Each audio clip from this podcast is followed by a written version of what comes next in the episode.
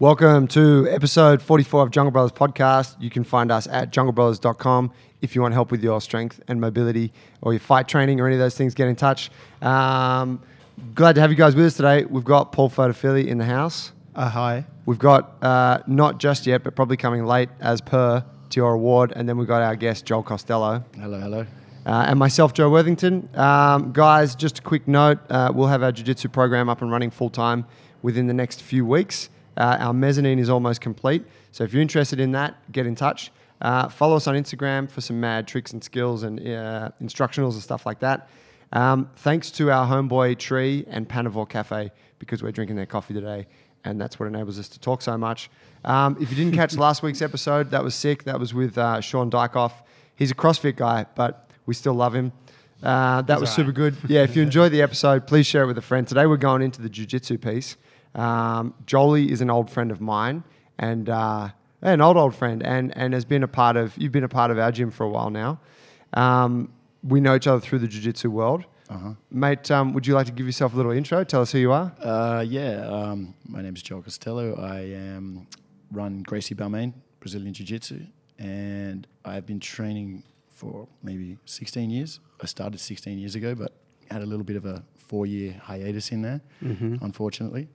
Um, and yeah, I guess I'm always I'm a bit of a curious guy into kind of fringe things and niche kind of sports and uh, and activities, and so I guess what got I guess I was someone who um, I always loved the rumble as a kid. You know, like I loved rumbling with my mates and and that kind of stuff, and kind of shameably loved like WWF wrestling because of the moves. Just because of the moves, I knew it was fake. I had this like love hate relationship with it, but I used to try to pull off those moves on my mates when we were wrestling. And so then growing up, I, I kind of wanted to do martial arts and got into, I tried Taekwondo a couple of times and it just standing in line punching the air didn't do it for me. and so, yeah, I had to, I quit and then I ended up wanting to go back. But it was not until I stumbled on the UFC as like a 17 year old that, that I um, fell in love with that. Like a, I guess the, it was a bit of a wild, as a kid, you know, violent, you know, this wild, weird thing. I thought it was these underground illegal fights. And that started me on that interest in jiu-jitsu. My friend who initially got me into that was the one who said, "Man, I found a, a jiu-jitsu school. We should try it out." And then once I went there, I was hooked. And so it's kind of shaped big part of my life. Like I don't know who I would be had I never started Brazilian jiu-jitsu. Sick. And um, yeah, I guess I don't know how, how to describe myself really. What are the niche activities do you like doing? Oh. Fringe niche activities. yeah, okay. So it's like, I guess I'm just always interested in kind of bizarre, you know, like different, th- you know, things like like Wim Hof breathing. Or I'll get into something and I'll Yeah, get yeah. really into it. And uh, you know, board games are another one. Board I know Joey loves his board games. Oh, really? Yeah. What's the board game of choice? No, I love Joel telling me about Yeah. board games for hours. no, I won't, I won't get started on it, but um, like not, I'm just saying not Scrabble and Monopoly. Like I hate those kind of games, but just interesting game like bluffing. I used to play a lot of poker as, a, as I was a, Yeah. you know early Yeah. twenties. I'd go to the casino and, and play that quite a lot, and then um, but but yeah, and he came with bluffing kind of um, yeah. I guess I'm, I'm like a creative guy. I like. Do, do you like playing things? Is that part of it? Yeah, Like, I think I love pro. I love like I love puzzles. I like actually not not jigsaw puzzles, but like mechanical puzzles or kind of. I used to love logic thinking. You know, a lot of that. I was quite good at. at like you know, I love little illusions and and kind of things that made you think outside the box. I think that's what, what I was always good at as a. Cool. You know, the standard school system. I didn't line up perfectly with that, but when it came to creative thinking or or, or solving strange things, I always love that, and I think that connects with jujitsu in a way that I can be creative and and try to uh, you know solve problems in a in an abstract way. That's like cool. that. Yeah, it's So, a nice yeah. way to think about it. Yeah. Where'd you grow up? What part of town? So uh, yeah, born in Sydney, grew up in in Balmain. Still actually living in Balmain. Possibly, probably never leave. or hopefully go for some for some uh, yeah short term trips living somewhere else. But um, yeah, I love it. I love Balmain, and so I think traveled a bit, and I, I think I got a pretty good you know born in a good spot. So that's where I've um, I've grown up. Balmain's a good spot. We got some. You guys are just talking before. You got some mutual friends over that way, huh? Mm-hmm. Because Yeah. we were down around there around school and stuff. Yes, just used to do the pub circuit around there for sure. Yeah. When we left school, maybe a few years before we left school as well. Yeah. Before that, Balmain was the for us. Balmain was um, it was the city.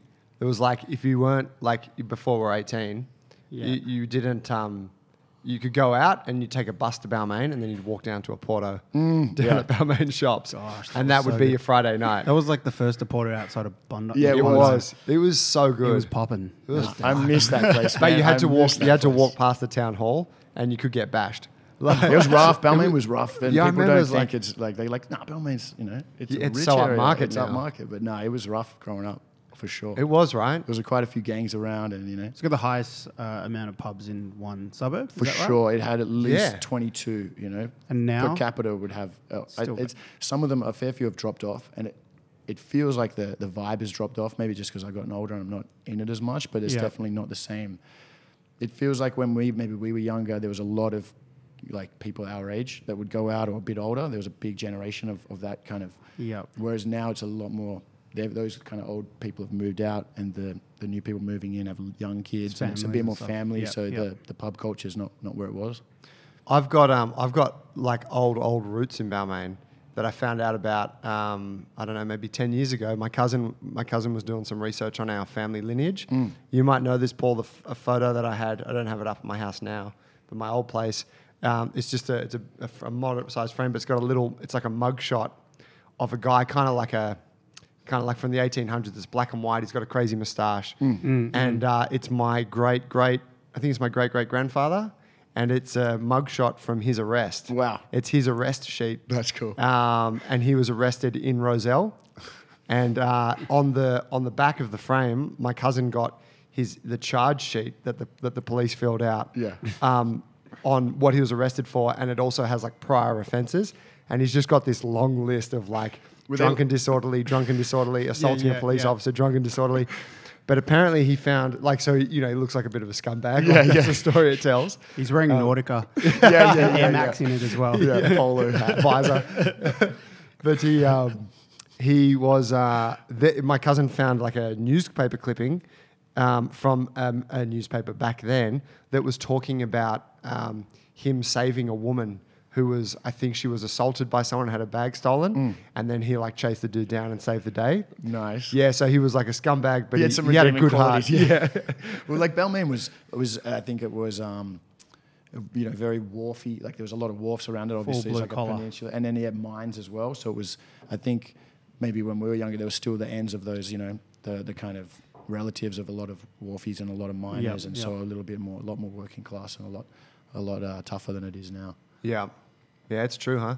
Do you find, um, you know, you've got an academy there, right? So you Mm. That's run Jiu-Jitsu Academy. Uh-huh.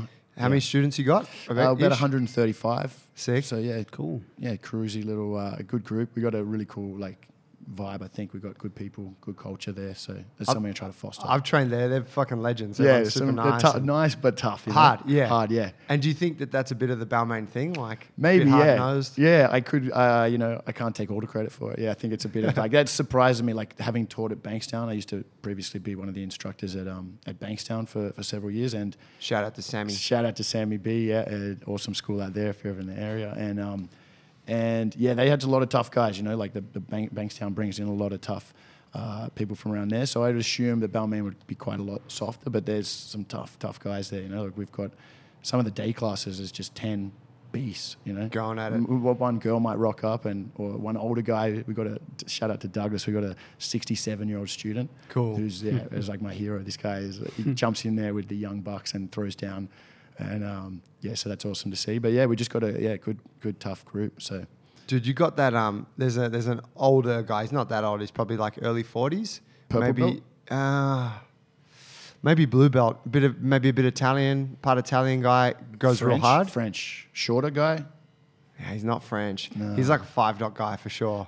I can't think of who Don't he is. five doc, bro. No, not at all, bro. Yeah. It's my first soccer team. Yeah. But um, he goes, I mean, he goes hard, and you can ask Paulie when I was there once. Yeah. He, uh, we were rolling together, and um, I think I caught him in something, and he wouldn't tap, and I sort of let it go, and he was he was a little bit out from as a choke, Right. And um, and he's like, "Oh, what happened? Did the timer go?" And I'm like. No man, I, I just let it go, and he, he kind of laughed, like, "Don't do that." Like, Yeah, yeah, yeah. And then we rolled again, and I, I caught him in a choke, and he went out Oh, I know this is for sure. and he, he didn't Yeah. he didn't tap and he passed out And then I kind of, I, I, you know, he was he was sort of on top of me. I think it was a bow and arrow choke. So I, I, I had to get my leg out from under him, and then I grabbed his legs and lifted him up. And then he came to and he got up and he had this huge smile on his face, and he's like, "Oh, did I just go out?" And I was like, "Man, you did. Like, are you okay?" And he's like, "Yeah, I'm fine." He's like, "Thanks for the role. I've got to go, guys." And we're like, "Where are you going?" And he said, "I've got a competition at two o'clock." Oh gosh, It possibly he possibly did, um, but yeah, no, we don't we don't we don't tap out in Balmain. You know? It's written across the doorway when you walk in. No, he, he, I think it- this guy's a blue belt who just got a purple, so I'm thinking it is the same. I think he is Sounds French, right. but you wouldn't pick it. But um, Oh, yeah, okay. yeah, yeah, good dude, and um, uh, yeah, a little infamous for going out in you know either tapping too late or he's got a kind of weak neck now. I don't know.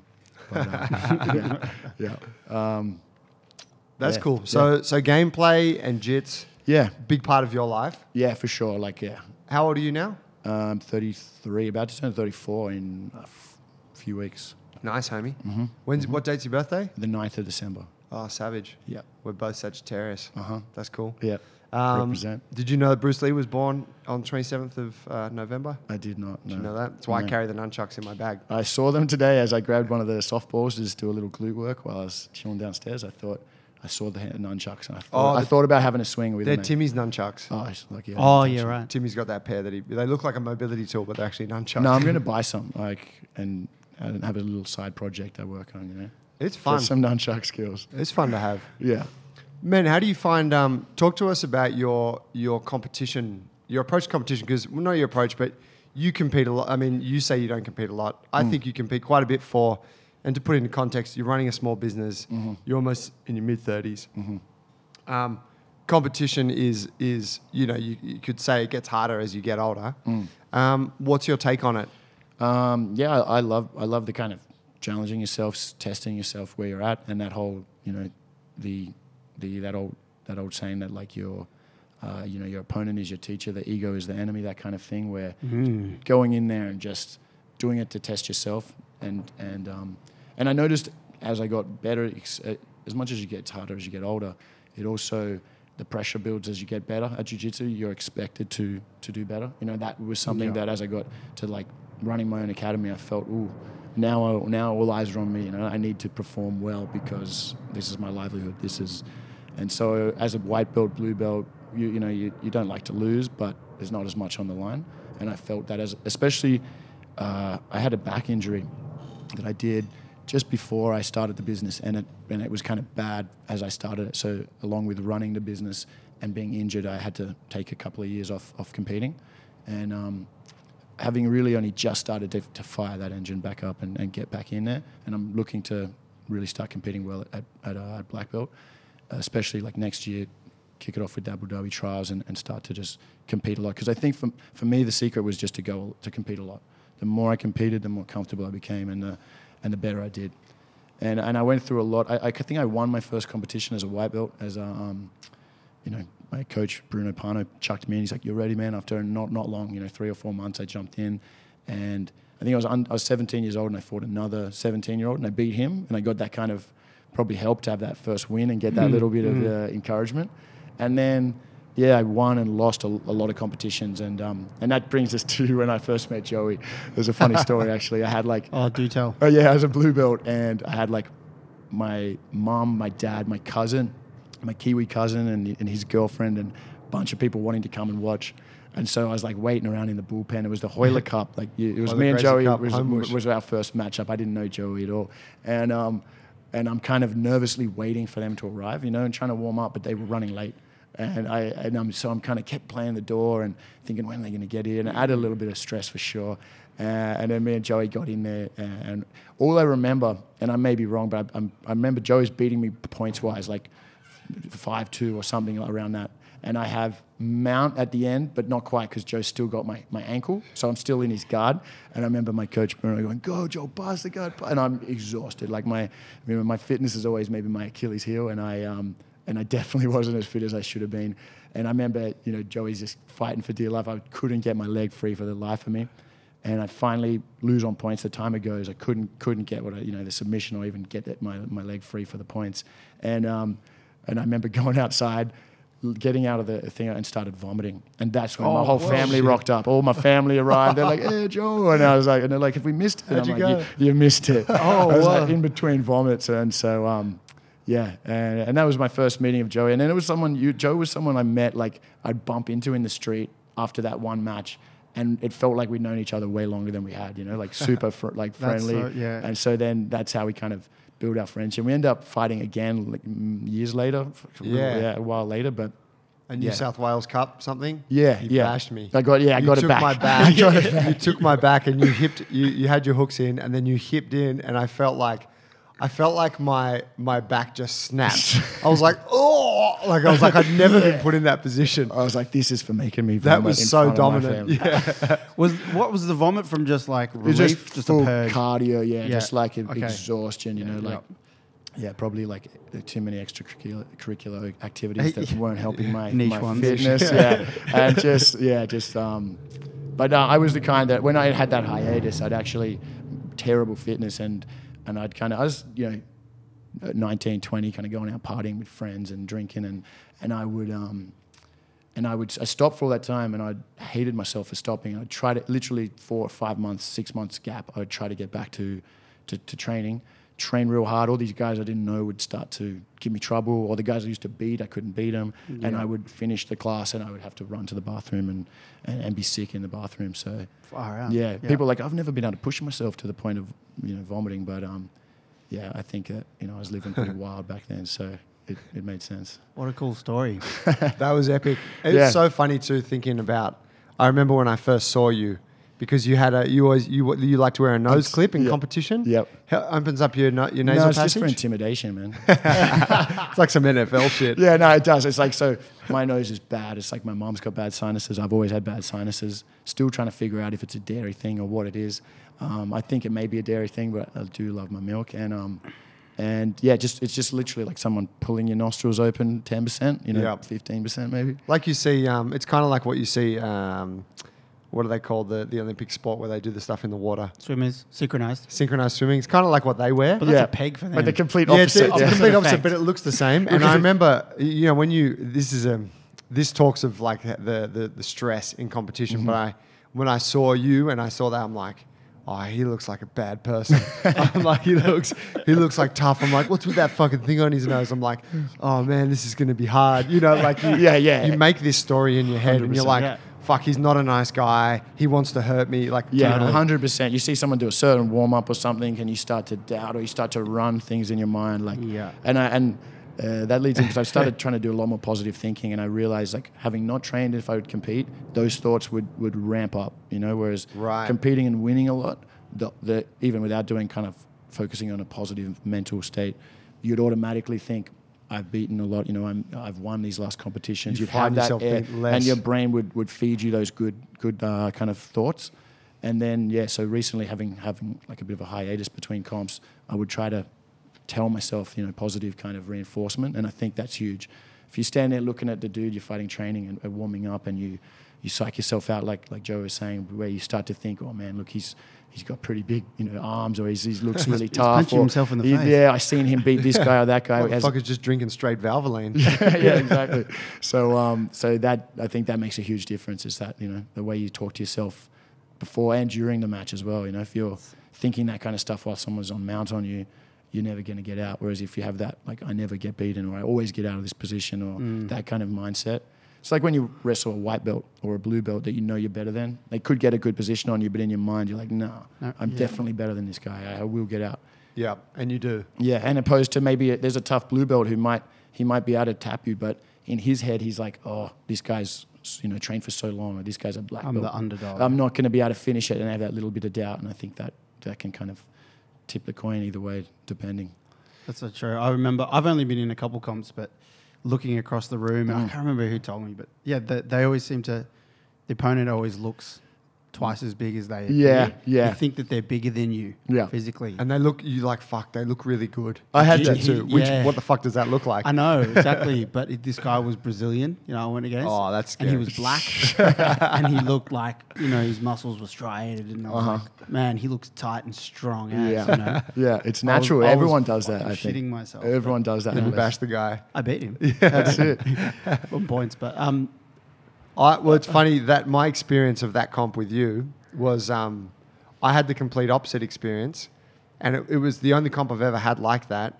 I had a uh, I had a, a new girlfriend who was coming to watch, and it's funny she was Brazilian, so I felt like some kind of pressure because I'm performing in her national sport, you know, and like int- and I'm introducing her to it. Yeah, like she didn't know shit about it, right? But so that was part of it. But uh, I was running late for the comp. Mm, I was that's running, stressful. and I remember being in Bondi. The comp was in Homebush. Mm-hmm. I'm in Bondi, and I get a text from Marcus, my teammate. He's like, "Bro, they're calling your division," and I'm like, "Dude, I'm like, yeah, we didn't have like fucking Google Maps and shit. I'm like, Yeah. I'm probably like 30 minutes away, bro. I'll just, I'll come, whatever happens." And we, we get in, we park the car, like race to the joint, trying to find it. It's a little fucking hall out the back in that mm. tent.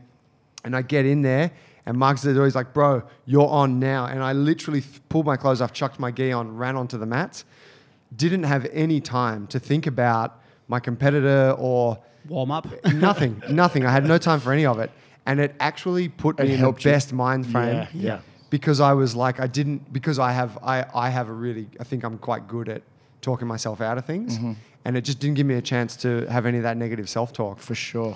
Yeah, the opposite of that, get into a comp for four hours early. And I think one, watching your teammates compete, that anxiety builds up. And plus, the longer you've got to, to dwell on Ruminate. it. Whereas, like, yeah, when you just get there and go, you, you haven't had that stress, other than the stress of running late, you, you haven't had that stress of, of looking at your opponents or, Yeah. or worrying about everything else. It's tough because you couldn't do that every time. Nah, yeah, it's really hard. work every time. Or Yeah. sometimes you can do it where you're like, okay, my fight's at one o'clock. I'll get there twelve thirty. 30 minutes, you know, 45 minutes to warm up perfect. And then they're running two hours late and you end up sitting there for like two and a half hours, What- sweating on little things. I remember because I used to go and watch Joey at his comps, and often I'd be the filmer there with Phoebe, his sister, be on the sidelines Cameraman. cheering. Yeah. Um, but you remember you used to go, you used to sleep between your, you used to take little naps. Did I? Full Kron Gracie Yeah. style. I think that You was probably for advice from my coach. Hey, Yeah. You just you'd go and lie still. I think Yeah. there's a good, I think there's It's a like lot to that. Yeah. It's a busy hall, and you just like go find a corner, and people are warming up in little corners, and you just lie down and just like close your eyes. And I didn't know what you were doing at the time, meditating or, or what. Yeah, funny. Remember Yeah, I think yeah, I do. I do vaguely. I think it was probably just in my coach was like, man, go like, because I'd probably be like, oh man, I'm I'm stressed, and Mm. when am I on? And he'd be like, man, it's gonna be a while. Like, just go rest. The rest. I think that could give an edge too. If you if you're competing with someone, you see them sleeping in a corner, and, and you're there anxious and nervous. You're like, damn, look at this guy. He's so so relaxed. Just chilling. Damn, I know. He doesn't give a Yeah, fuck. yeah, exactly. People are warming up right around him, and he's just zenned out. But the problem, the problem then with that is that when you go to jump on for your next match, you have to like reactivate the system. That's right. And that's mm. hard. I always, hard. Fa- I remember that feeling like, do I do jump squats? Do I do some burpees? Like, how do I, how do I like reactivate? Yeah, slap and, yourself. and in a way, I think it's just staying active all day is it helps. Um, did either of you see the UFC 244 just finished? Yes. Did you see Darren Till and his comments after the fight? Mm, no, I Uh, saw he opened fear? up. I saw a little video said he really opened up, didn't he? And yeah, he really opened up. Didn't Did watch you see it, it. Joe? No. Okay, you should watch it. He is telling uh, in an interview with BT Sport afterwards, and then he did an interview with Ariel Helwani yesterday as well, and opened up even more. Same again, and he's talking about um, how. And for like running late, he was late to this event. Did you see that? Like they had No. visa issues, and he turned up in, in the states two days before the fight Oh shit. coming from the UK and stuff. So that was a whole thing. Mm. And in a way, it helped him because he didn't have to go through the anxieties or the busy press shit during the week. Right. Although, you know, he had to like The jet lag maybe. the still jet lag there. and all, it was all there. And anyway, that, that helped, but also added to the doubt as well. Mm. But he was saying how he was, th- he was at the back thinking of faking an injury. Wow. He was, didn't want to go out there. Mm-hmm. He was shitting himself. And he said he was scared, and he was like all this dialogue, the stuff that fighters don't. That's amazing. say. Yeah, they that a lot, like, probably was- ninety of the, you know, large percent of the of them are thinking, but yeah. they'll never say. Well, as he said, I'm, I'm real, and that's why people love me. Yeah. It's like I was scared. I was scared to go out there, and I was like looking to fake an injury and Yeah. yada yada. And he went further on in the Ariel Helwani show about how a lot of people think that, and he thinks that a lot. Mm. And um, there's a lot of fear going? I know it's not the same, exactly the same thing because I don't know the striking. I yeah, think brings a different face element punched in would is would be- different.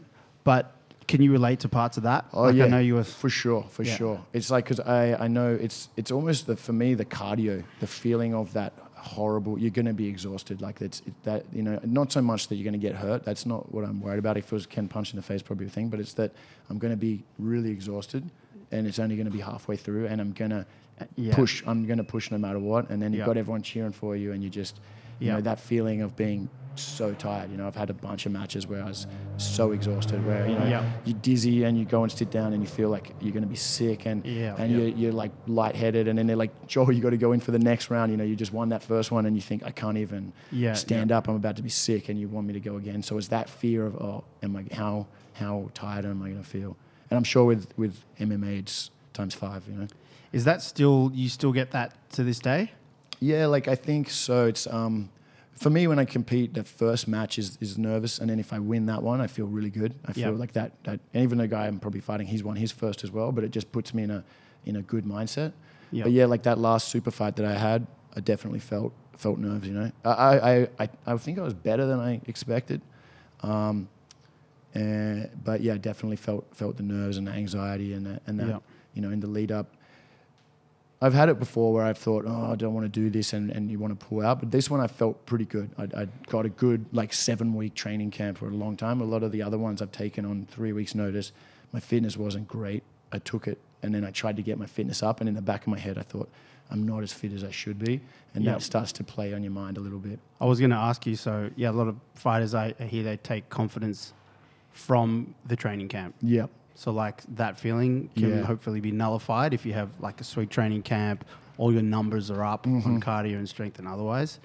Do you find that's the case, and what do you do for your strength and conditioning? Yeah, for for um in terms of like my um in terms of my in terms of my um like training like that last one I was on fire in the gym like that I think three weeks out I was I was on fire and then it was like two weeks out I, I started to I felt like maybe I peaked a tiny bit early like I was like wish the comp was closer because I was on fire and then it started to you know you have some of those roles where it's actually one of my good training partners, uh, Badger Hugh um, Fletcher. He, Like that- yeah, He's a savage. He's a savage, and we I went to one of the the, the advanced classes at the like headquarters for, for the Gracie team. Uh, like had someone coaching my classes, so I could get in and train with some of the advanced guys. And we went. We always talk a little bit of smack. We're like rivals and uh, and, and kind of nemesis. You know, good mates, but we always push each other. And um, we slapped hands. He caught me straight away. He almost got to my back, and he caught the collar. And I was getting out. He didn't quite have control of my body, but he had this collar wrapped around my neck. And as I was trying to get out of it, uh, I remember thinking my head was just about to slip free, but it, it felt like it, it got tighter just before it would kind of pop out. And then next thing I knew, I was, I having an amazing dream. You know, I'd like discovered the meaning of life or something like that. and then I'd wake up to my, my mate, who was one of the assistant coaches of that class, holding my feet, and I'd passed out. and I was like, man, and I looked back, and there was a minute left, and I was like, let's keep going, man. I, I wanted to get it back, but um, and then I wanted to rematch him in at the you know the third roll of the night. I was like, let's go again. Come on, give me another match. And like did better on him. He didn't choke me out, obviously. Uh, and so that's that kind of rattled me a little bit. And I was Yes. like, man, this is not good. However, then we we, we trained. I t- asked him to come to one of the, the comp classes that week, and I got it back real real nice. Like I got a very quick submission take takedown, almost got his back and an armbar, really nice. So that helped pick me back to where I needed to be because that, that would have before the played comp. Yeah, Yeah, like yeah. yeah, maybe a week out or just a little bit more. So that because also uh, Badger has fought the guy who I was fighting and had beaten him. Oh, had he? So in my head is like if I can beat Badger, Beat him in gi or no gi? Uh, in the gi, in the gi. got injured beating him, so that was on my head as well. Got like his knee got badly injured. Um, as he's taking the guys back, the guy's trying to footlock him. Uh, Right. Warwick as well. Shout out to Warwick. He's a he's a cool guy. And um, Wary. where Wariki, Warike, and um, and yeah, he you know trying to avoid, instead of escaping the footlock, he went for the guy's back and sunk a choke, and his knee, he got bad, you know, ruptured his LCL, but um, but he got, got the win. Got the so I knew son. he was dangerous. I knew Warika's tough, but I thought Badger was my measuring stick, you know, and so sure. having him choke me out was not a good feeling. But yeah, so in terms of that, and then um, I used to do strength and conditioning uh, with a friend of mine, and now I'm pretty much exclusively doing it with you guys here at the Jungle Brothers. So shout out to your your good work because um, it helped me through the through the match, particularly like my mobility. I think I was focusing more on strength and and cardio, and I think probably my you know apart from my cardio being something I need to keep in check when I'm competing, my mobility is like my biggest kind of hole. You know where I'm I can be fast, quite strong, and kind of technical, but my mobility's always been my my crutch. And so working on that with you guys has been has been awesome. And I was just saying before the podcast how how it's actually that old back injury and a couple hip and groin injuries have, have been really ironed out from from working with you guys. And then being able to pass that on to my students uh, has been cool too. You know, showing them yeah, showing them what they you know to, to avoid ending up tight and stiff and injured. Get onto it, you know, early. Like uh, I was never looked into it much till you know 10 plus years of jiu-jitsu and my body getting tight and, and sore i started to try to catch up on all my um, mobility work and and uh, yeah i'm telling them get on it early Mad. stop the yeah, Yeah, yeah. stop it before it starts So obviously, I knew where you did your training, and I just wanted to know. but Yeah, I don't shout really out know. Jungle Brothers Shout out uh, Bulletproof. yeah We've got one of the bulletproof for bjj we've got one of the directors here with us now. The combo. But I, I don't really know what goes on inside the sessions. Mm-hmm. Uh, there's strength work, there's mobility work.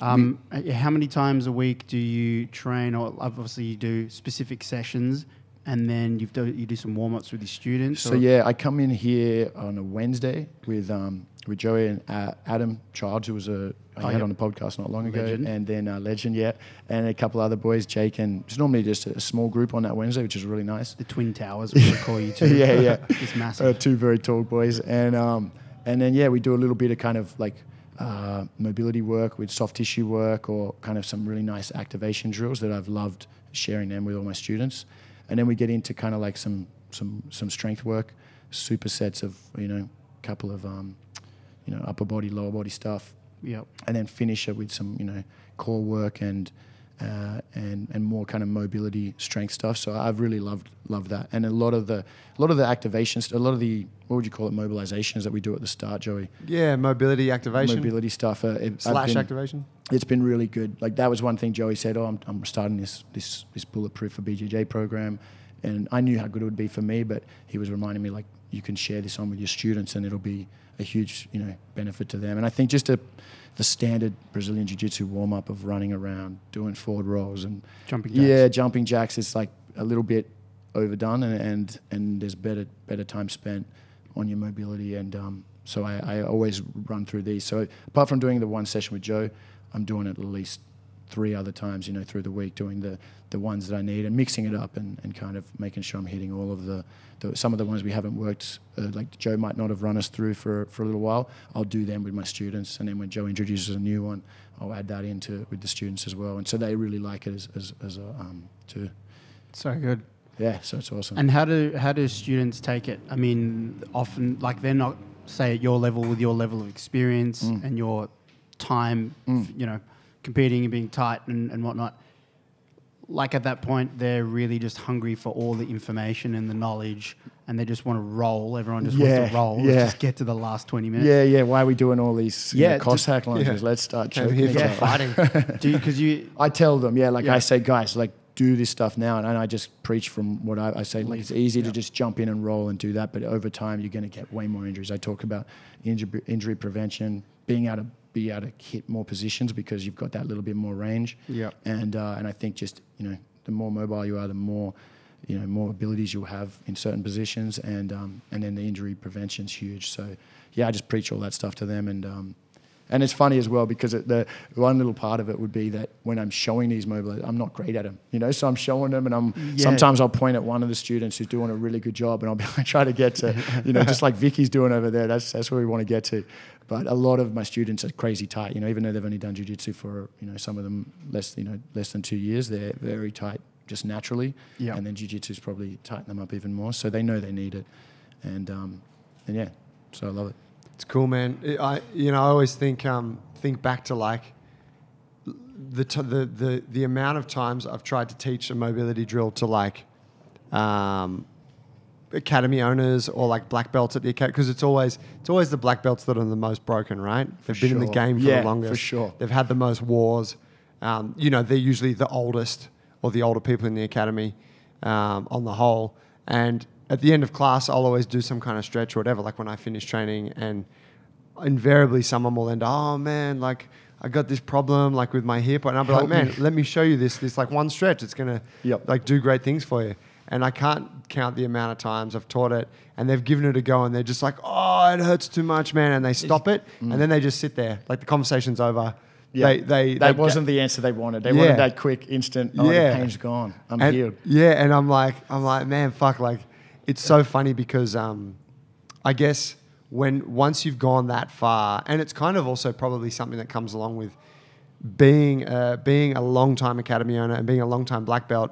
You, your days of being a student, are Being a s- beginner little bit behind you. Yeah. So you don't want to suck at this thing. No, You're like, no, man, yeah. I'm the fucking boss. Yeah, here, right? everyone's You know, used to seeing me do the moves amazingly, and now Yeah. I'm the worst at these, you know, little lunges where we're going side to side or something. Or Yes. I can't even get nearly into the position, you know, and that's so true. You know, like That's one of my true. head instructors, um, uh, black belt Paul, he's amazing jujitsu, Savage. but super super tight, you know, and he needs that stuff. And it's almost like the people that can't do it, have the most trouble with it, need it the most.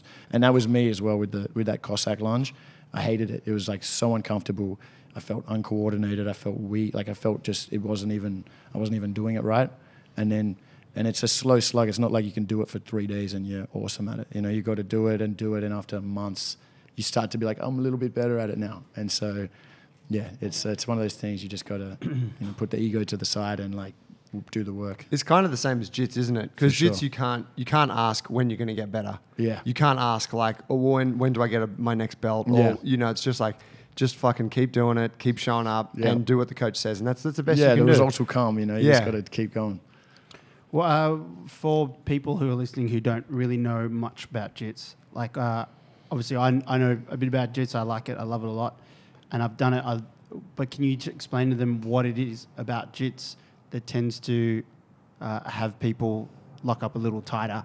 Because it's obviously it's a wonderful thing, and it sounds like oh shit, I never want to do jits because I'm Yeah. just going to It's gonna get tight. my body up. Yeah, because it doesn't. It also can Unlock. unlock your body, right? Yeah, totally. I mean, look, I, I guess, yeah, I mean, the first thing to say about that is that any sport you do will have positive effects on your body and negative effects. And the more you do that sport and the longer you do it for, the the greater both of those, you know, those lists of effects will be. So there's all the great things that come with jiu-jitsu, you know, which we, we, we don't need to go into. That's, you know, but like the confidence and the athleticism and mental strength and, and learning this skill and technicality and all that, being able to kick someone's ass. Um, but in terms of the, the negative stuff, it's a uh, it, it's essentially it's a grappling based sport, and the most effective position for you to grapple in is with your back rounded, so in flexion. So you're whether you're standing up, and if you watch like two wrestlers face or two grapplers facing each other, the back will be rounded, the arms will be held close to the body, and the legs will be bent. That's a standard like grappling posture.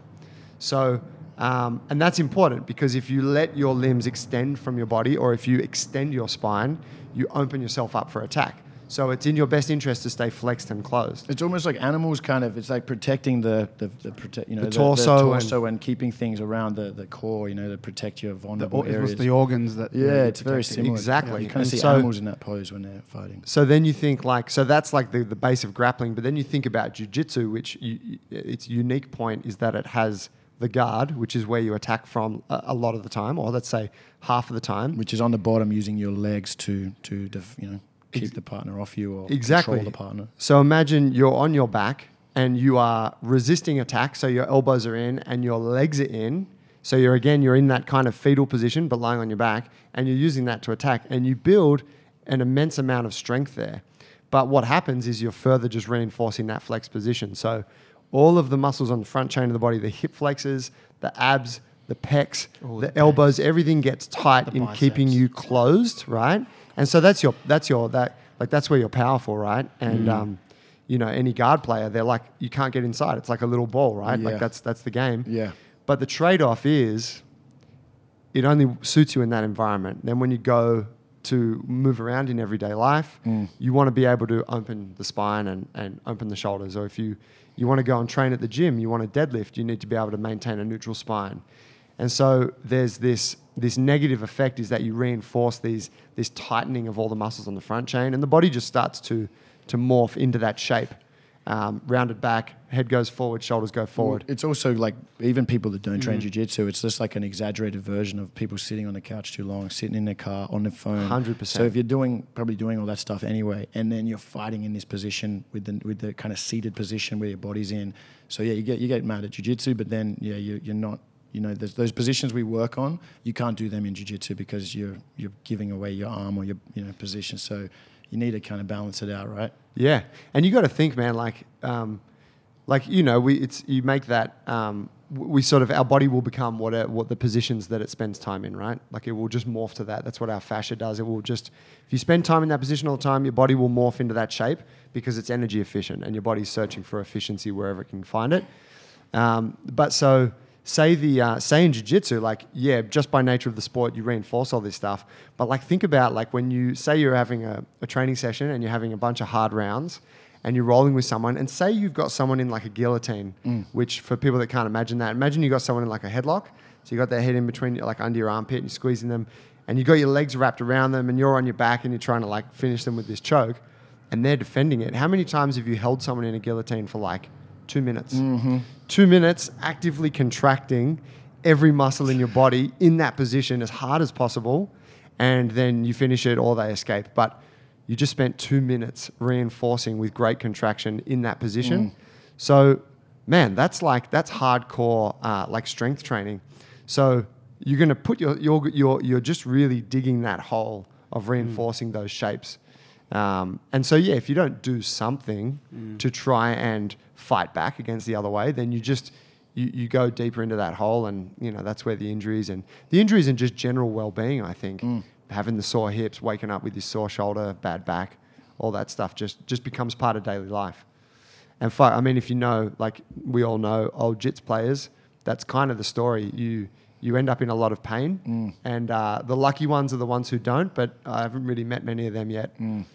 you know, like Yeah. the- you know, I did see Royler Gracie to mention his name again, doing like a side split stretch. He's amazing, yeah, yeah, and he's like, guys, got to stretch after class, and I'm like, oh, that's cool. Like that's that's a good example. Yeah. But I know I've never seen many other black belts stretching after class. No, that's it. You do the hard, hard rounds, and you jump in the car, drive home, and you get out of the car like can't even stand up tall. You know, the body's locked up. Struggling to get the acai in your mouth. um, but yeah, that's yeah, that's um, yeah, so true. And, and and I think it is taking that time to to open it out. And you don't need to spend, but like you said, if you're holding guillotines on people all the time and contracting at max force.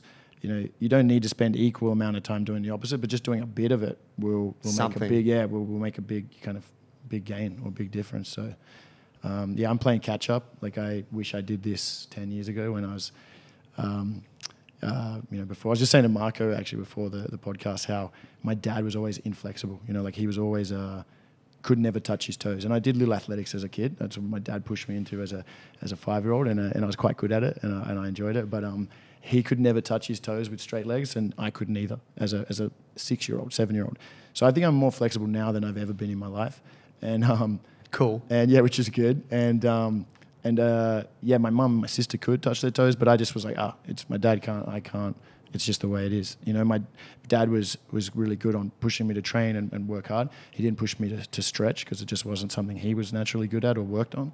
And um, I didn't realize just by putting the work in that I could be a, a flexible person. You know, if I if I if I work at it, and you know, I'm looking for like a five year goal to be to be to be uh, you know considered a flexible person by people because I'm always like that the stiff, inflexible guy. You just need to you just need to change who you ask Yeah. to review your flexibility. Yeah, there were people. Sometimes people, when they see me wrestling, they think they're like, "Oh, you're so flexible. You can do this." I'm not flexible. I'm not going to be able to do it. And I go, honestly, man, I'm not. I'm not a flexible guy. Maybe I'm taller, so it helps me look l- like flexible in certain positions. And you know how to work.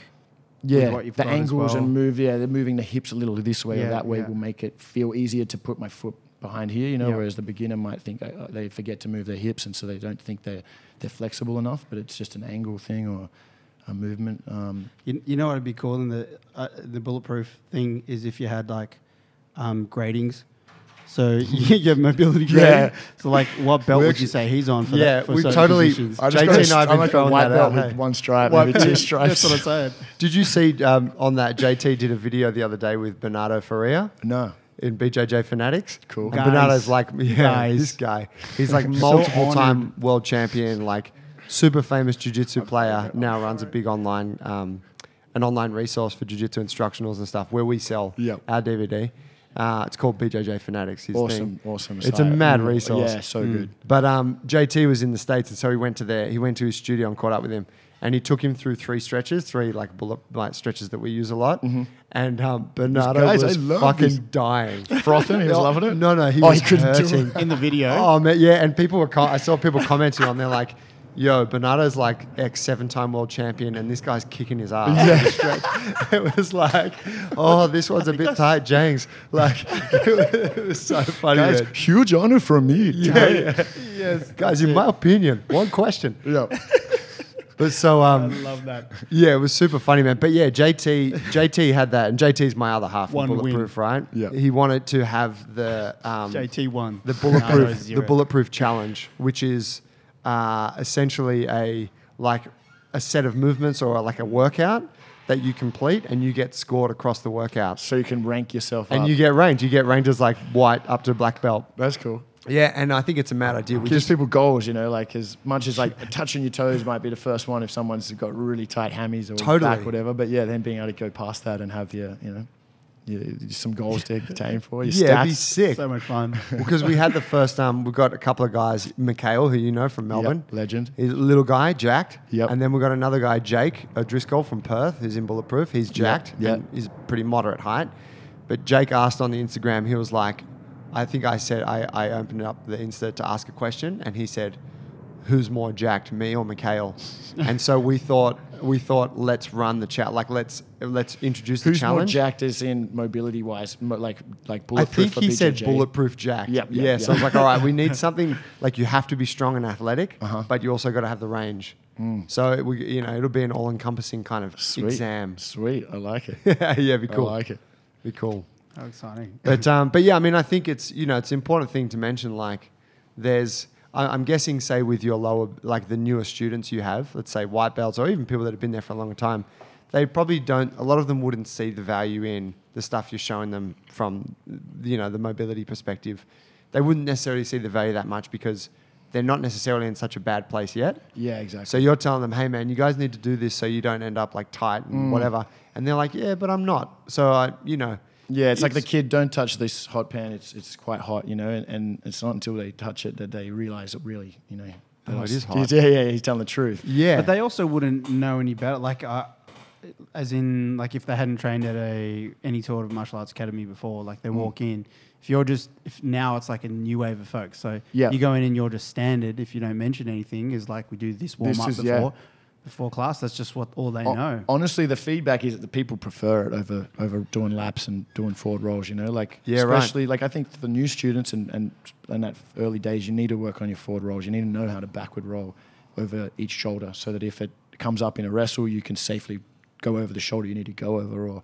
Break falls are important and, and, and learning to hip escape. But when you've trained for two, three plus years, you don't need to always work on them every single class. It's kind of like 10 or 15 minutes wasted. So they prefer to Good point. we do our mobility, do a lot of that, you know, the joint circles. Uh, we'll mix it some days joint circles, some days, you know, up hip flexor stretch against the wall, kind of um, like the modified, the active pigeon stretch style, you know, all those kind of ones we'll do. And then we'll kind of warm up with movements, warm up with techniques so that you're warming up while learning something That's that, you, cool. that you've not that you've not mastered, you know, as opposed to just warming up with a forward roll, back roll that you've done hundred thousand times. Yep.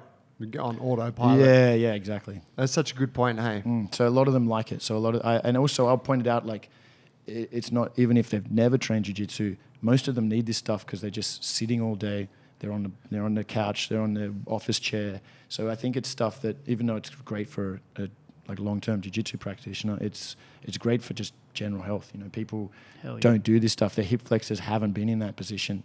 You know, when you're up against the wall and you're pushing into the wall, really opening it up, you don't hit that in day-to-day life if you're just you know doing your job, hanging out with your family. It's a good point. That's, I guess, the other side of it. And very much the message, say, of our gym, right, is that it, like all of us, irrespective of what sport you play or where you're at in your training journey or whatever, all of us are living in a way that's kind of like our modern environment w- is. Our bodies are now out of li- alignment with what they were designed to do. Mm-hmm. So we all we're all in a deficit Yeah. in regards to mobility anyway. Mm. So it's like, yeah, fuck, everyone's got to do something. Yeah, yeah. So the, there's no people uh, other than the, the people are like, ah, you know, I don't want to do this because they're so bad. So the people that don't want to do it are generally the ones that are that need it the most. You know, they're, they're so bad at the Cossack lunge that they can't even get nearly into it. Yeah. And if the ones that you know can give a little bit, ah, you're like, you you need this, man. So I have no, I don't feel any remorse for making them do it. You know, I'm like, you you'll thank me later if you keep doing this. You know, you'll be, you know. Mobile as and uh, like a supple panther and um, Panther. sexual panther. Man, so talk to me about the um, the competition piece. You you mentioned Warwick before. Yep. Uh, I saw you compete against him. Um, what was the sub subversion? A subversion, yeah. It was like a the subversion. Um, it was like a really cool jiu-jitsu show, one of the bigger kind of shows um, in Australia. And even Mikhail, who mentioned before, um, he, he said you know he's competed in America and in England at multiple shows, and said it was one of the best productions he'd seen. So it was a really Sick. Uh, yeah, George Hanlon's the promoter. of That is a really cool guy and um, doing big things for like Australian uh, jiu-jitsu. It was a fucking cool comp. And yeah, they put like he, he I think he worked with um um you know MV. I can't remember the exact production name, but they do like car shows and big big shows and productions. So he worked with them or was partnered with them and did like just you know went balls to the wall and tricked it out with awesome lighting and smoke cannons and screens. effects and big screens. Did you have a cool- walkout song? Yeah, yeah, had a walkout song. What Uh, it was called Gallantry by Sam. It wasn't a hip hop song, which is you know. uh, Did you I'm a- pick it? Oh my god. yeah, I picked it. Yeah, so it's uh, I'd used it before in Melbourne. I was at a, at a super fight, and it's just I have a friend who works in. Um, he's actually like a video guy and lives in Northern Territory. Jack Bullen, um, a good mate of mine, but he he'd always said that this would be his walkout song if he ever competed. and so I stole it off him, and um, no, I pretty much asked him what, what, if he had any good recommendations. And it's just a it's just a mad song, gets me Banger. super hype. Yeah, it's just. Do you, do you have a name like a fight, uh, name? fight name? No, I haven't. I haven't got one yet. Probably got probably got a few that people have called me, but but no, nothing, no, nothing that's really stuck yet. So um, I'll work on that. Work on that one. But yeah, there was a cool show. So it was like a 20 four. There was a lot of fights. It was a big. Huge but the car. coolest thing was was competing in front of people that are drinking alcohol. It was quite cool because everyone was you know getting a little bit a little bit loose and wild and um. Yeah, and it was held at night, yeah, which was like yeah. like to give it a bit of background for folks. Jiu-jitsu competitions are usually during the day in a fucking indoor sports hall. Yeah. You know, or six matches at once, four, six yeah, or eight going and on, and there's no food there. There's mm-hmm. like one little guy selling expensive acai. Yeah. To go back to that, and it's like yeah, it's a it's a very much a sporty kind of thing. Whereas that one was like nighttime. They had a bar open. You could order some food. Mm-hmm. Yeah, It had was like a people. walk- you know, People were, promoter. people were dressed like I think I wore some jeans. You know, it's like really put in some effort. Um, and they It's had like a ring, you know, they had an announcer who's announcing everyone. Everyone had a walkout song. So all, Yeah. so I was actually the main event. I got, I got pretty lucky to get the main event of the, of the night, which was really cool. And, um, cool. yeah, and Warwick was just coming back off winning the eh, like International Brazilian Jiu-Jitsu Federation's Asian Open. So the black belt, 91 kilo, you know, the best in the Asian Pacific. He'd won that. Wow. So that kind of played with my head a little bit as well, where I was like, and like you said before, he's a, he's refs a lot, and I saw him refing, and he's got his shirt on, and he's, He's gone. He was jacked. yeah, he He's was jacked. jacked. I was like, damn, he's he's got some big biceps, man. You know, like I got to watch out for that. Um, but yeah, so he'd just come off a really big title, and so that was in my head. I thought, well, you know, this is, and I had a lot of students coming. I had a lot of like forty-five, you know, friends and students coming. So I was like, I gotta, Wow. I gotta bring the heat, and um, and yeah, I managed to get the win on the ref's decision. I almost got the submission. I later chatting to Warwick after he said that I had him in a reverse triangle, and he's, I didn't realize he said he was super close to tapping. He, he I had locked it up, and I, I had his head locked with my legs quite tight, and I was looking to attack his arm while he's like while he was his head and arm were trapped, his other head and arm were trapped, and had I known the position I was in, I could have just kept squeezing for maybe 10, 20 seconds and, and got the tap, maybe even less. But um, my legs were burning already, and I thought, just in case I don't get the tap, I'm going to get come up on top. So I'm, instead of us both laying to the side, I thought I'll come up onto my knees where he'll still be in pressure, but I'll be a little more stable. I can kind of, you know, rest and sit on his neck and, and, and tire him out. And if he escapes, I'm still on top, as opposed to being in the previous position where if he escaped, he might get on top and I might be in a harder spot. Yep. And he said to me after coming on top, actually loosened it. He said he was very close to tapping, and I came onto my knees, and he, he said his like head slid a little like deeper in, or he just found some space, and I got focused on his arm and wanting to take the arm when I should have just kept squeezing his neck. So um, yeah, he kind of then he came back pretty hard after that, but I'd had a pretty strong start and um, and had some good positions to it, so I got the I got the referee's decision. But um, yeah, it was a submission only match, so there were no yeah, points yeah, being yeah. scored. It was based on it was going to be based on who was closest to a sub or or dominant if one was just completely dominating the other. Um, but yeah, it was a really cool experience and. Um, It's nice that it was very friendly in that he could give you that feedback. Well, given I- that you guys probably meet again. Yeah, yeah, you know? exactly right. I, I, I'm sure we'll, we'll meet again. And I, I don't know if he would have given it straight up to me like that. I walked out of the arena as he was like chatting to his girlfriend and friends and telling that story. As I like, he kind of looked over his shoulder and I'm right there, Okay, and so he just kind of he just kind of added me in on it. So I don't think he. Yeah, yeah. It was just like good timing. I got that little tidbit, but I was like, damn, I should have just kept squeezing. Could have had it done in five minutes.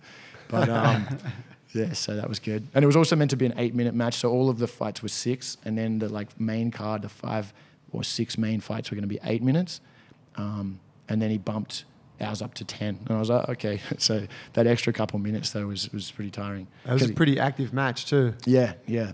So it was good, but um, yeah, and he caught me in. A, he had me in a little bit of a risky spot with a couple minutes left, where I was a little worried about my knee getting um. Yeah, was it a Kind of picture hanging crush? from a mon- yeah, hanging from a monkey bars off like just upside down with your legs, but it was just like one leg. So and you got the back of your knee hooked over the bar. yeah, and he's trying to crush my, my ankle to my butt with his with his shin in between, you know, behind my knee. But I managed to undo it. And um, and Is that a kind of- move? yeah, it's called a calf crusher. Oh. it's just kind of it separates you, you know, your your femur and your it's kind of your tibia. It's kind of opening your knee out, pulls it apart. I don't like how It's you describe that with your hands as well. Yeah, Why it's not- pretty that? brutal. I don't want to see that. I, I, I could never even hang from You'd monkey probably bars, be you know, more like- likely to, to snap the um to, to break your tibia.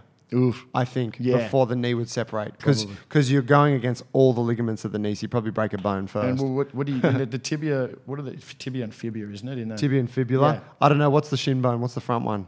Is that your tibia? I don't know.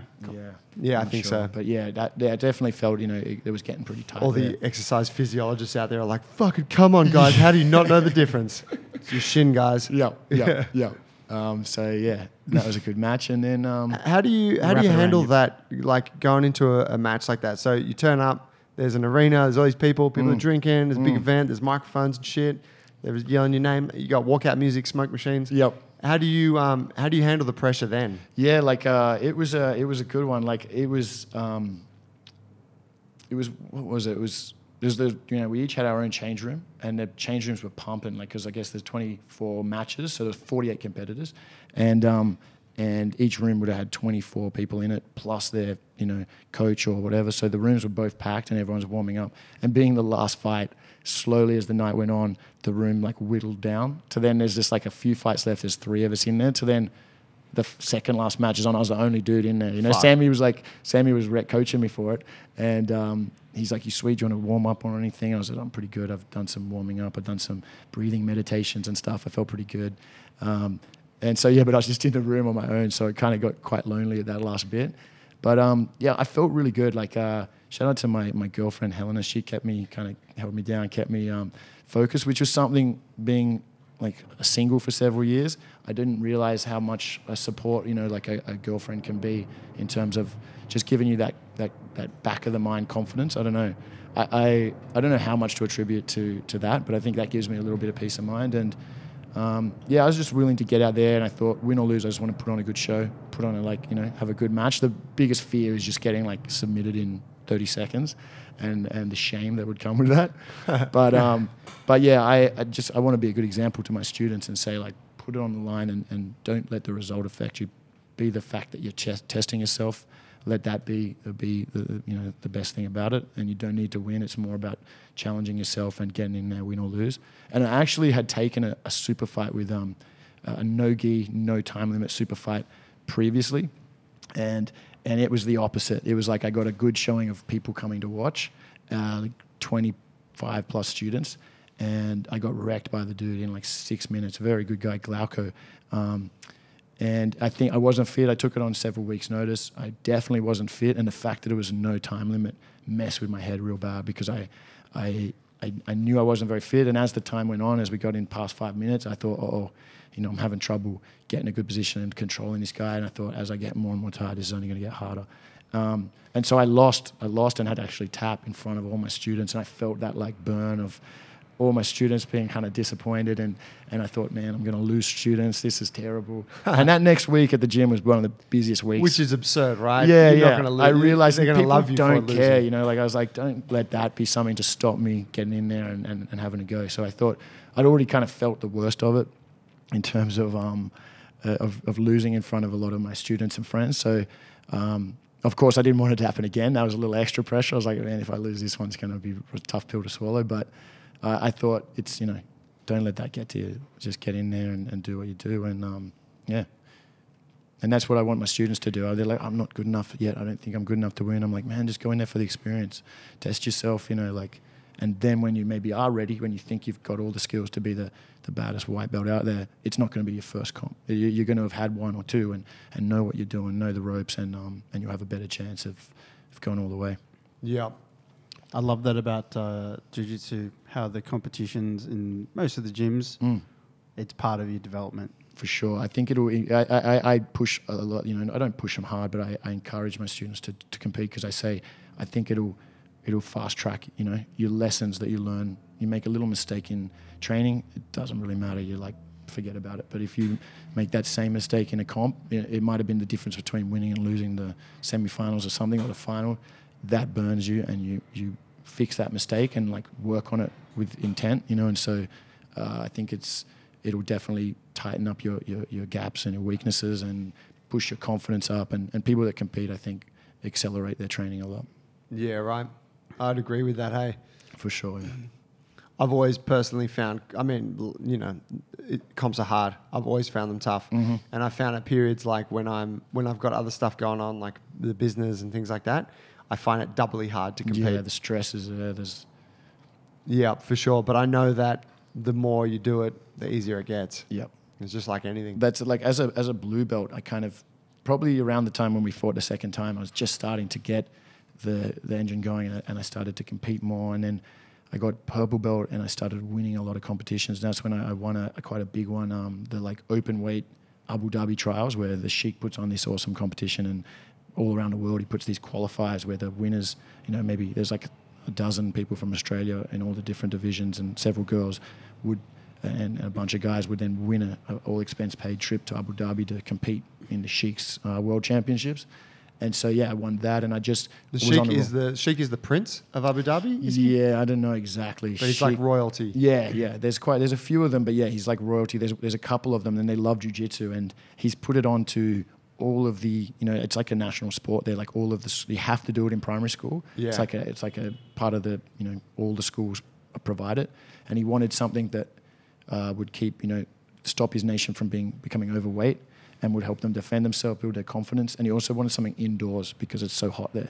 So like jiu-jitsu was Cool. the perfect kind of Mm, formula. And so I'm sure in, in like they'll be getting close, but in the next you know 10 years or 20 years, you have quite a lot of tough tough um, people coming through there that have been training from a young age. But yeah, so he loves it, and he put a lot of money into the sport. When when you wouldn't win anything in a competition, you know this was a really cool prize for for people in uh, Australia and other countries to win. But then also over there, you'd win cash prizes and get to rub shoulders with the best in the world, which was um, a cool experience for me. And then at that period, I just kept competing, and so my confidence was up. The stress I would have before a comp was lower, and I um, and that, and that was when I was yeah, I was getting you know getting a lot of wins under my belt. And then yeah, you take that time off. You have to stop for an injury, or you kind of fall out of your routine, and that's you got to build it back up again and just get in there and keep going. I heard a. Um, I went to a seminar last week actually, Pedro Sauer seminar. Mm. He's an old, an old. Uh, he's a, he's a coral belt, so he's like a red and black belt. Yeah. Uh, at High Jiu Jitsu in Woolloomooloo. Yep. Shout out to John who Yep. owns that. And I wanted to go because he speaks a lot about Pedro Sauer, and John just got his black belt, and I thought, oh, I'll go check it out. And he actually told the story of how Jiu Jitsu made its way to Abu Dhabi, and it was it was super cool. I, I won't I won't go into the whole thing now, but Yeah. what he was saying, um, he said that a couple of weeks ago, the president of Brazil was in Abu Dhabi with the sheikh, and the sheikh put on uh, this jiu- jiu-jitsu display for him. And Bolsonaro was like super impressed and is like, why, why don't we teach this sport in schools in my country? And he's like, you know, which was just funny because it's like, well, you know, whatever, you obviously didn't even know about it. Yeah. But he's like, I paid for all this. but, he, but apparently the story goes, the sheikh got into it in, when he was in LA, brought it back, he had a brother, That's right. and his brother had a few children, and one of his children was, um, and this is all secondhand, so Hmm. forgive me if I tell it somewhat incorrectly, but one of the children had um, autism or Asperger's or something like that, and they weren't able to really engage with others, and the kid had never looked at his father. Right. Kid was like, I don't know, uh, you know, had been around for a while, was eight, nine, ten years old, but had never made eye contact with his dad. Wow. And um, one night at the dinner table, the story goes, the dad made a noise or said something, and the kid looked at him and, and asked him something, and he was he would like went silent and fucking broke down in tears. It was the Wow, first time I got chills as you said that. Yeah, it was the first time his, his son had looked him in the eyes, and he. Uh, He put it to jiu-jitsu. Like, well, he called his brother and, he, and and he called his brother and was like, "You won't fucking believe what just happened." And his brother's like, "I'm telling you, man, that's jujitsu." Like Mm. the the kid had been training jujitsu for like a year by that stage, and he'd he'd been training. I think Pedro Sauer said he'd actually been coaching the kid, Right. And he's like, the kid, like we would we would communicate on the mats, like we would engage in these games, and he said it was awesome. And so that the father was the uh, the minister for education, oh wow. and he was fucking That- so he had- and he's like, all right, this is the thing. with that because I know I remember when I went there, I got it was the fifth year anniversary of it, and I got a coin. It was something like he said, "If I will gift it to my children, I will gift it to my people," or something. Something like he'd seen the benefit in his kids, and so he was like, "This was the sheikh was saying he wanted all the, all of the people of Abu Dhabi to, to get into it." And just going off on that, like in Bankstown, we actually had um, like an autistic boy who was was quite like had uh, strong symptoms. You know, like he would slightly disruptive for the first weeks of class and, and kind of squealing or yelling or he would you know have a lot of tics and, and nervous tics and he he had trouble listening when you'd explain techniques but if he saw the other kids doing it he would do it you know like the warm-ups he would be able to do them all perfectly and then as time went on he became a beast like an a- absolute savage where kids didn't want to go with him only because he would he if the, the goal was to get around the legs and find a dominant position he would do that on a like you know his tunnel vision and go hard for it almost a little bit like not looking out for them but he became very very good and i could see how like you know someone like like him uh, would struggle in you know sitting down writing an essay. He's not going to be able to not going to be able to copy what the other kids are doing in terms of that. But when it's a movement skill or like a you know, it, it, his mum thought it was the best thing, and she said that his symptoms had become much less at home, and she raved about it. So, it's definitely um, a great sport for someone who who struggles with learning the standard traditional, you know, schooling way, or has learning disabilities. I think. So cool. Yeah, I couldn't agree more, man. Those are great. Those two stories. I know, right? Yeah, it brought a tear to my eye when it when Yeah. Pedro Sauer saw it. I was like, Mm. fuck, man, that's powerful. Yeah, Totally. Yeah, that's awesome. But it is right. It's like, um, I mean, we talk about it a lot, um, and I, it's kind of a good point for us to wrap up on. But it's sort of the um, like jiu-jitsu gives you an outlet for um, like a level of physicality that you can't really express in other things. And if you're not into, if you're not into, say, rug, like the standard sports that provide that sort of contact, like rugby union or rugby league. Um, then you never get it. It's very hard to find it. But in jiu-jitsu, like you can, like you get you get beaten up, you get squeezed and squashed and stretched, and you know you deal with this like like you know we've been alluding to it. Like you deal with this stress in your mind, and then you have great elation when things go well, and like there's all these highs and lows. And I think that that's what the that's why people love it so much. Well, yeah, that, that, like there's there's a cool quote what I heard that whenever you feel anxious, that's a signal that you're going to grow. It's like your signal from your body that you're going to grow. You're doing something that that is pushing you to, to grow. And I think you you grow so much in jiu-jitsu. They say you know you get in tough situations and you learn to be comfortable in a in a in a tough spot. But um, I think jiu-jitsu is awesome because it's not just the strongest guy will be good at it. It's the thinkers. It's the people who who can think about positions or who can you know take that time to study. And I think I've seen a lot of students and, and a lot of kids who realize, hey, if this is something that you know normally I get beaten in all the other sports, but this is something that if I put in the time and, and, and practice or study it, I can beat these bigger, stronger kids or these faster, you know, more athletic kids if I just try it, you know, train harder. So that's a really cool thing about jiu-jitsu, I think, is that, you know, you don't necessarily have to be the strongest person in the in the in the class. You just if you're if you're smart and you think about it, and um, you know, you'll get you'll get the results, or you'll end up on top. That's I like cool, that, man. Yeah. Yeah, I like that a lot. Man, um, we'll wrap it up there. We've done it. We've done over an hour. Cool. I wanted to ask, um, is there anywhere like where can people find your academy? Where can they get in touch yeah. with you? Okay, so yeah, if you're around like the inner west, um, I run Gracie Balmain Brazilian Jiu Jitsu. Uh, we got a really cool school. We got students from the ages of four to, like I said before, 67.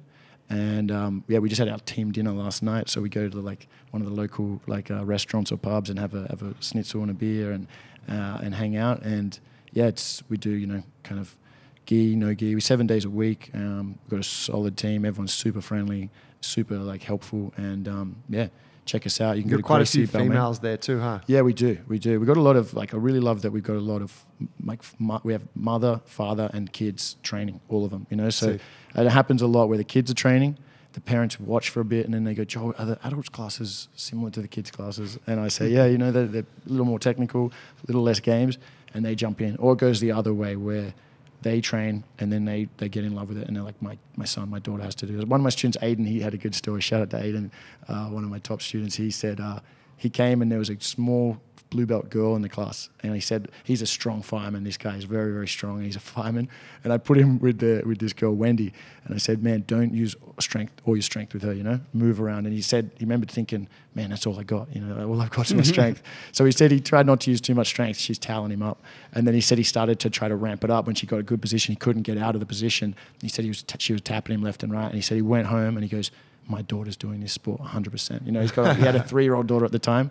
Now she's four. She's got a grey and white belt uh, in that picture you saw.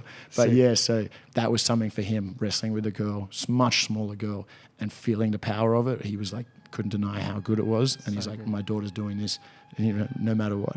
so uh, yeah, that's what I really like, the, the kind of family. We've got a really cool family vibe. And you can jump on, um, we're on Instagram, you know, Facebook, and, and um, the website graciebalmain.com.au if you want to check it out, read a little bit more about me and um, and and what we do. Sick.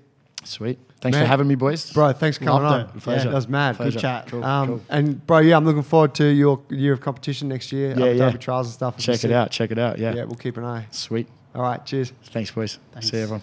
Thanks, guys. Thanks for listening in. That was episode 44 with Joel Costello, the Savage. Um, if you enjoyed today's episode, please share it along with a friend. Let them know. It helps to support the podcast, and that also helps share the good word. If you guys want any help with your strength or your mobility training, or you want to know uh, any more about what we do at Jungle Brothers, you can find us at junglebrothers.com. If you want to know more about what I do and JT does with Bulletproof for BJJ, you can find us at bulletproof4bjj.com. Um, same same name for Instagram as well. But uh, yeah, we've got the JITS program kicking off here in a few weeks. So uh, get in touch and uh, we'll see you in the gym. Thanks, guys. Peace.